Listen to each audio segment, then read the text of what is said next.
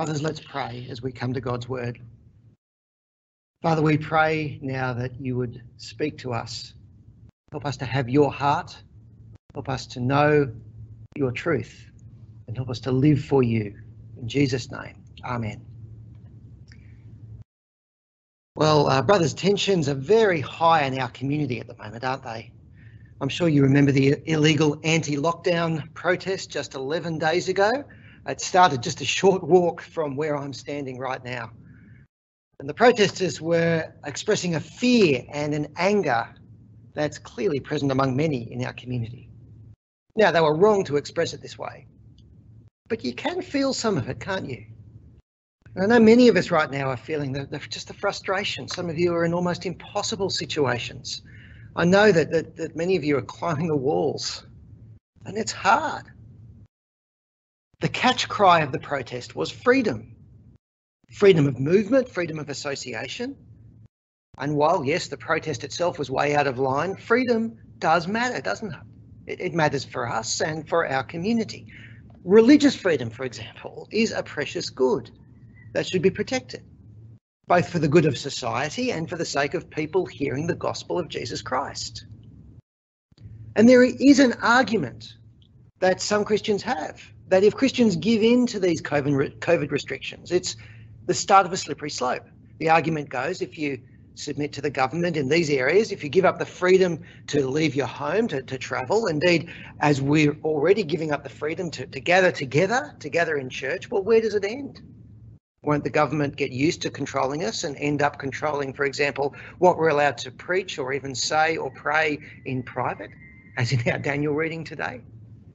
That's not an empty threat. Governments have shown that they uh, sometimes do want to stop Christian speaking, haven't they? Even laws introduced in the state of Victoria recently have shown that.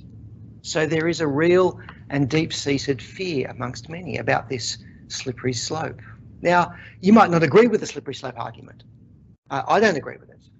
But why? How are Christians supposed to respond to the authorities? What should our attitude be? And what does this have to do with God? Our Bible passage today speaks to these questions. I'm preaching on 1 Timothy chapter 2 verses 1 to 7. I didn't choose it because of the protest or the current circumstances. It's simply the next passage in my series on 1 Timothy. But it's a good word for us today in the situation we're in. Because it's a passage about how we as believers in Christ are to live as human beings and how we're to relate to other human beings around us, including and especially the human authorities around us. It doesn't tell us exactly what to do in any situation, but it tells us what attitudes we are to have. And the reasons here aren't just convenience or pragmatism. They have to do, in fact, with the nature of God, the nature of Christ, the nature of Jesus' death on the cross. The key instruction in verse 1 is prayer. Prayer is the biggest application but the passage doesn't just give us a bare application, a bare command to pray. It tells us something profound about why we pray and the God we're praying to and God's heart for all humanity, all human beings. Did you notice when the passage was being read that this idea of all humanity keeps coming up again and again? Verse 1, all people. Verse 4, all people verses 5 and 6 one man men all verse 7 the nations. It's about our humanity. It's about being human and being human with all other human beings not just some but all. This passage teaches us a theology of god and humanity. And so this passage teaches us to live as humans among humans and human authorities by helping us to see god's heart for all humanity as we pray for all humanity. There are four points from this passage. Firstly, God rules over all humans. Secondly, God wills for all humans to be saved. Thirdly, there is one human mediator for all humans. And fourthly, the gospel mission is for all humans. So, firstly, God rules over all humans. Verses 1 and 2. First of all, then, I urge that supplications, prayers, intercessions, and thanksgivings be made for all people, for kings and all who are in high positions, that we may lead a peaceful and quiet life, godly and dignified in every way. Uh, Paul's here continuing what he said in chapter 1. He's writing to Timothy, uh, his protege in Ephesus. Timothy's task is to deal with false teachers. And what characterises these false teachers, we can learn uh, from the letter, is things like uh, they care about endless chatter and not on the ground moral living. They promote a spirituality that denies the goodness of God's creation. They deny the goodness of, of God's household. They're interested in special knowledge. And against these false teachers, Paul says the very first thing for Timothy to do is to ensure that prayer is happening. And not just any prayer. And here, not just a prayer for individual concerns or for our own church or mission, it's good to pray for those things, but here, prayer for all humanity. And when Paul says all humanity, he's not just talking about a generic, vague idea of humanity out there, but humanity in concrete form, which involves regular life, day by day, ordered under human authorities, governments, people who rule, and the people who help them to rule, to pray for them. Why? Because God is the authority over all authorities. That's how Paul's just described God in chapter 1, the King of the ages, immortal, invisible, the only God to whom be glory and honour forever.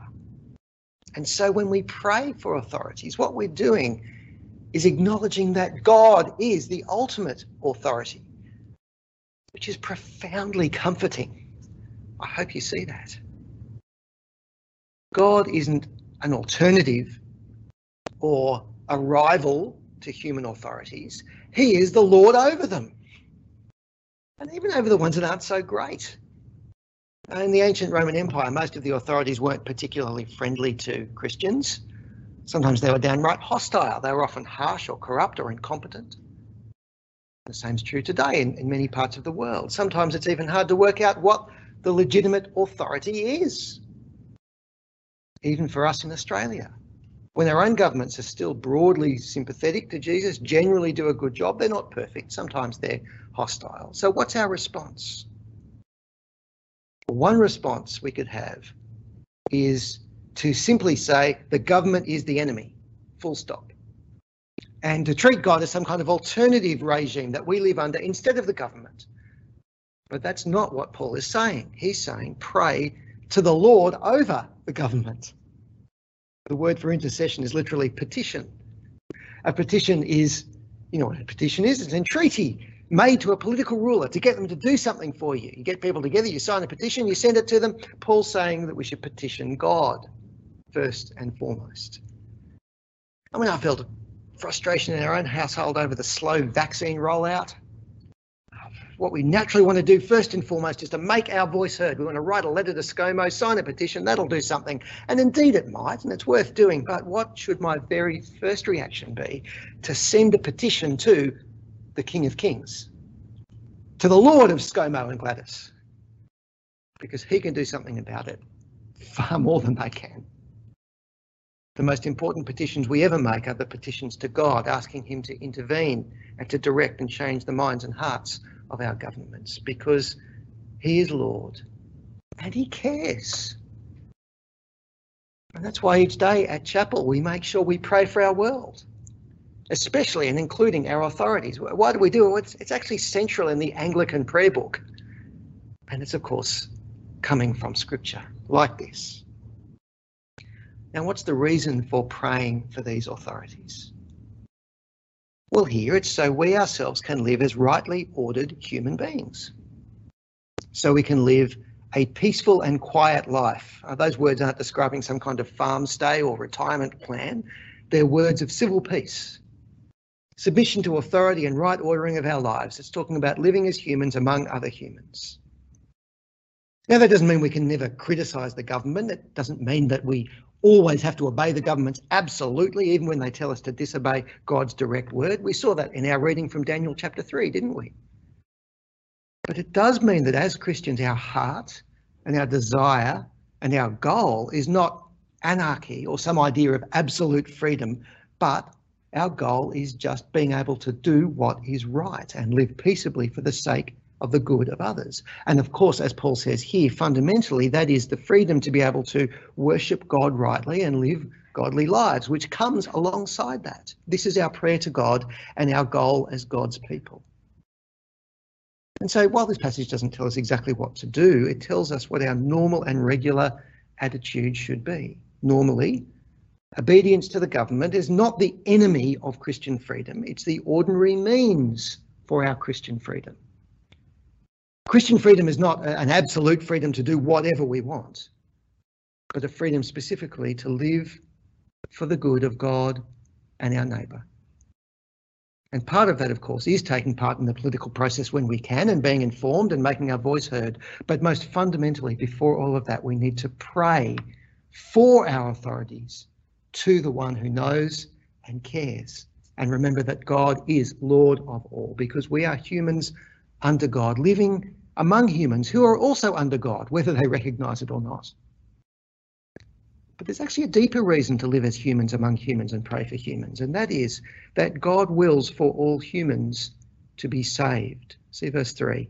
This is good and it is pleasing in the sight of God our Saviour, who desires all people to be saved and to come to the knowledge of the truth. See, God sees our prayers and uh, submission to the authorities as inherently good and fitting and beautiful. Why? because God is Saviour. He's our Saviour. God is my Saviour. He's your Saviour. That's a wonderful and beautiful and comforting thing. But more, He's not just my Saviour and your Saviour. God's will for salvation is far bigger than you and me and my circles and your circles and our plans and your plans. God wills the salvation of all people, all humans. Now, just to be clear, Paul isn't saying here that every individual human being will be rescued from God's wrath. Paul hasn't suddenly become a, universalist. No, that, that's not his point. He's making a point about the wide human scope of salvation. The point is that God's salvation isn't just something that's relevant for you and me. God's salvation is relevant for all humanity beyond you and me. Christ Jesus came into the world to save sinners. And that's relevant for everyone. Every human being who trusts in Jesus will be saved. And that means that all humans need to hear the gospel, to come to a knowledge of the truth that is in Jesus. There is a real danger for us in lockdown when our physical horizons are narrowed down, isn't it? As Christians, our gospel horizons, our gospel vision can so easily be narrowed to ourselves and our group. In fact, that's that's how conspiracy theories thrive, isn't it? As they play on our feelings of isolation and fear, as well as our own importance. You know, the secret knowledge. The rest of humanity are lying. We know the truth. You know, the false teachers in Paul's day, they were into their own knowledge and myths and endless genealogies. But that's not what the gospel is like. The gospel is not a conspiracy theory for the insiders. The gospel is a truth for everyone and God wants all people to come to a knowledge of the truth. So let's keep praying beyond our own horizons. That's why it's so good to keep coming to chapel and to pray together, even though we're not physically together. To keep our prayers big because that is good and it's pleasing to God. It's right for our world. It's good for us too. Now, at this point, you might think that Paul's just being pragmatic. You know, after all, you know, God doesn't directly care about a peaceful society per se, does he? Uh, isn't Paul just saying that a peaceful human society is useful pragmatically because it'll give us more opportunities to share the gospel? Well, that is often true, although it's not always true, is it? But no, Paul's reason for praying for all humanity and governments is not simply pragmatic. It's not just about the preaching of the gospel, it's actually about the message of the gospel itself. See verse 5. For there's one God and there's one mediator between God and man, the man Jesus Christ, who gave himself as a ransom for all. Our prayer and concern for all humanity, says Paul, comes from the nature of God, the nature of Jesus Christ, and the atoning work of Christ. There's only one God, as it says in Deuteronomy. God's oneness means that he's the God of everyone, not just you and me and my own group, but everyone and intimately connected to this is that there is only one mediator between that one God and human beings. Christ is the only way to God. Why? Because he's God, yes. But here, significantly, because he is human. The only mediator who can bring us to God is this one human being, Jesus Christ. Jesus Christ is unique. There is only one mediator, which sounds exclusive, doesn't it? And it is exclusive. But the amazing thing is that the exclusivity of Christ is the very truth that leads to the inclusivity of our prayers and our attitude to others and all humanity. The humanity of our mediator gives us a deep, deep value to all humanity. When you see your fellow human being, what's the first thing you see? an enemy, a threat, a stranger, an outsider. If you believe in the gospel of Jesus Christ, your fellow human being is human, like you, very much like you, subject to sin, in need of salvation, and indeed like our mediator Jesus. The humanity that Christ took on is not just your humanity or my humanity is the humanity that is common to all. And when you become a Christian, you don't give up being a member of the human race. Jesus coming into the world was for us as human beings. He gave himself for us as human beings, as a ransom, a substitute for sinners who are human beings. Now, there are debates about universal or particular redemption, and, and those debates are worth having. And, and just to be clear, this, this verse isn't some kind of, sort of knockdown proof text against limited atonement.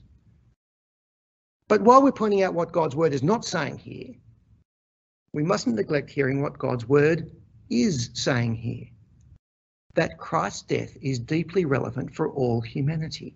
And as we praise God for his atoning work in Christ and explore its riches for us, we constantly need to remember it's about God's grace for us as human beings, unworthy as we are. We must never ever turn Christ's blood into an excuse to narrow our focus and spend all of our time drawing boundaries between us and them. So I'm on the inside and they're on the outside, and, and Christ isn't for them and Christ is just for me. No, we're in this together. This prayer for and concern for all human beings arises directly from the gospel itself. And brothers, if we forget this truth about God's concern for all humanity, we're not just jeopardizing our missional effectiveness pragmatically, we're actually denying the reality of God and of our mediator, the nature of Christ and his atoning work. It's not just about missional pragmatics, it's about the truth. And yet, because of that, it's also about mission. Because the message of the gospel is for all humans. And so the mission of the gospel is for all humans. The truth about Jesus, verse 6, is the testimony given at the proper time. For this, I was appointed a preacher and an apostle. I'm telling the truth, I'm not lying, a teacher of the Gentiles in faith and truth. Because God wants all humans to be saved and come to a knowledge of the truth. Paul is a teacher of the nations in faith and truth. He heralds the gospel and he teaches it. And indeed, that gospel message saves and it transforms societies and governments, never perfectly, but truly. So we should care about all the nations, all humans, as humans, that they hear this gospel. We should pray for humanity and our human authorities and also seek to be the answer to our prayers through sharing that gospel word. You know, in that protest 11 days ago, somebody was holding a sign. Uh, the sign said, The blood of Christ is my vaccine. And no, that's wrong. The blood of Christ is not my vaccine because I'm human. And because I'm human, I need a vaccine. Humans need vaccines. In fact, for me, Christ's blood is the fundamental reason for me to go and get a vaccine, to out of love for others. Christ, my mediator, loved me and gave himself for me in my humanity. And that gives me a deep theological reason to care for my fellow human beings and to give myself for them. And to pray for our governments that they bring our state and our nation to a point of peace and security and freedom that's having God's heart for humanity, to live as human beings in solidarity for humanity, to long for the salvation of all humanity, and to proclaim that gospel to all humanity. Shall we pray? Our Father, we do pray now for our governments, for those around us. We pray that you would give great wisdom and skill to them enable them to bring right and good. Father, enable them to uh, know what to do in the midst of the uncertainty. We do pray for peace and security, and we do pray that they may bring about freedom, freedom for us to proclaim the gospel of the Lord Jesus. And we do pray that many, many more in our world might hear that saving gospel and so be saved. We pray in Jesus' name. Amen.